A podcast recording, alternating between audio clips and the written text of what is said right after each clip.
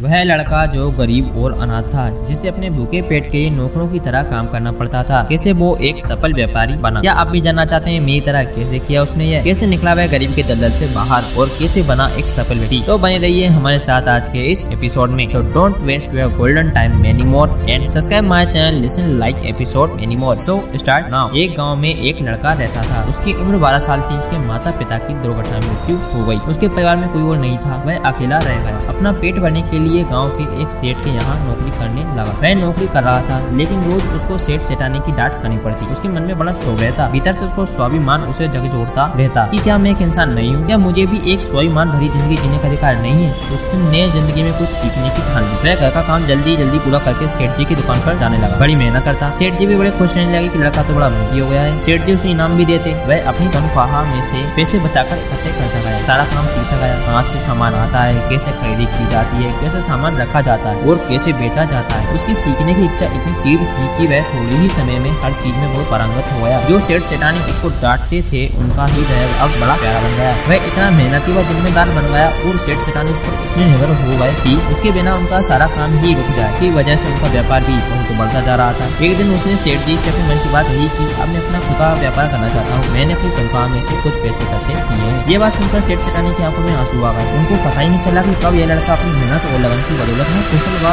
नेक बन चुका। है संयोग से उनकी कोई संतान नहीं थी। उनके मुँह से तकाल एक ही बात निकली, कहीं कुछ करने की ज़रूरत नहीं है। यह व्यापार तुम्हारा ही है, तुम ही इसे संभालो। आज से तुम मेरे नौकर नहीं, बल्कि बेटे हो। वह लड़का अपने सपने में भी नहीं सोच सकता था कि उसकी ज़िंदगी में ऐसा दिन भी आएगा। व्यक्ति जब इसी तरह सच्चाई के रास्ते पर आगे बढ़ना शुरू करता है तो शुरुआत में उसे पता नहीं होता कि वह किस ऊंचाई तक जा सकता है, लेकिन आगे बढ़ते रहो। तो ज़िंदगी में ऐसी ऊंचाई पर पहुँचा जा सकता है जो हमारे लक्ष्य से भी दूर हो। यदि वह लड़का जब उसको डांट पड़ती थी, यह सोच लेता कि क्या करूँ? मेरी तो किस्मत ही ऐसी। मुझे तो ऐसे ही जीना पड़ेगा। मुझे में कुछ योग्यता भी नहीं है। तो वह कभी सीखने का प्रयास नहीं करता और उसी तरह नौकर बन अपनी ज़िंदगी गुजार देता एक छोटे से निर्णय ने उसकी ज़िंदगी को इतना बड़े मुकाम पर पहुँचा दिया। इंसान में बहुत समझदारी है। यदि वह इस समझदारी का उपयोग सिर्फ़ अपनी वर्तमान क्षमताओं को देखने में करता है तो वह डर जाता है। और यदि उस समझदारी का उपयोग वह अपने भीतर की संभावनाओं को देखने में कर लेता है तो वह अपनी क्षमताओं को कम गुना बढ़ा पाता है। कार्य को मजबूरी समझकर करने से क्षमताओं का विकास नहीं होता। कार्य को खेल से, खेल भावना और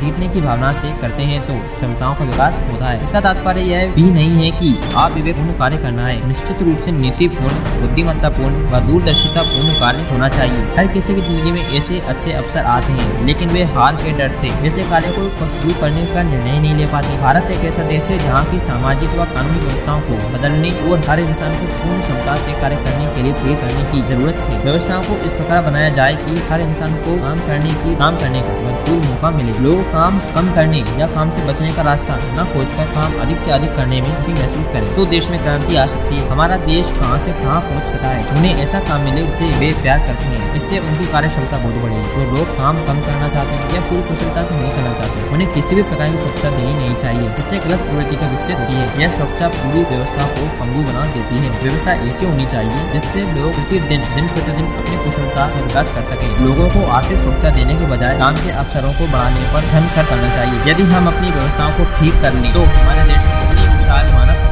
वह देश को बहुत आगे ले जा सकती है। हमारा देश पूरी दुनिया में शीर्ष पर जा सकता है। यह सब बड़ी आसानी से हो सकता है, यदि हम अपनी ज़िंदगी की हकीकत को स्वीकार कर लें। ये बच्चा में ज़िंदगी का विकास नहीं है, ज़िंदगी का विकास संघर्ष में है। सामाजिक रूप से यह स्वीकार कर लेना चाहिए कि संघर्ष करना ज़िंदगी की बदकिस्मती नहीं, बल्कि सबसे बड़ी खुशकिस्मती है। बदकिस्मती तो वह है कि व्यक्ति ने जन्म लिया, लेकिन वह अपने शरीर का उपयोग किए बिना ही चला गया। तो गाइस देखिए आज की हमारी स्टोरी का जो हम कह सकते हैं कि पूरी तरीके में जो सारांश निकल आता है, वो आता है कि व्यक्ति को कभी भी अपनी मतलब जैसे व्यक्ति को अपनी क्षमताओं का विकास करना चाहिए। कभी भी अपनी क्षमताओं को लेकर वो संशय में नहीं रहना चाहिए। कि यार मैं तो ये कर ही नहीं पाऊँगा आप स्टार्ट करो यार? करना या ना करना भाई, वो आपके जैसे जैसे आप उस पर काम करोगे, जैसे जैसे आप उसके अंदर वो डीपली वर्क करते जाओगे, आप इंप्रूवमेंट देखते जाओगे। आपको लगे जैसे आप सोचते थे ना भाई स्टार्टिंग में किसी काम करने से पहले अरे तो बहुत कठिन यार, मैं मैं इससे कर ही नहीं पाऊँगा। तो देखो ऐसा कुछ नहीं होता यार। जब हम किसी काम को करते हैं ना तो स्टार्टिंग में हर चीज़ आपको कठिन लगेगी। चाहे आप कुछ भी कर लो यार, दुनिया में चाहे कोई सा काम कर लो, आपको स्टार्टिंग में वो कठिन लगने ही वाला है। लेकिन जैसे आप उस पर काम करते जाओगे, जैसे आप अपना टाइम उसमें देते जाओगे, और जैसे आप उस पर अपना समय मतलब टाइम देना बात कि लिटरली आप देते जाओगे तो भाई अपन काफ़ी अच्छे इंप्रूवमेंट देखने को मिलेंगे। आप पाओगे भाई जैसे आप उसमें कुछ समय पश्चात आपको दिखेगा यार मैं तो काफ़ी अच्छा कर पा रहा हूँ। और जिससे मैंने सोचा था कि इतना कठिन भी नहीं है। तो ये कब होने वाला है? जब आप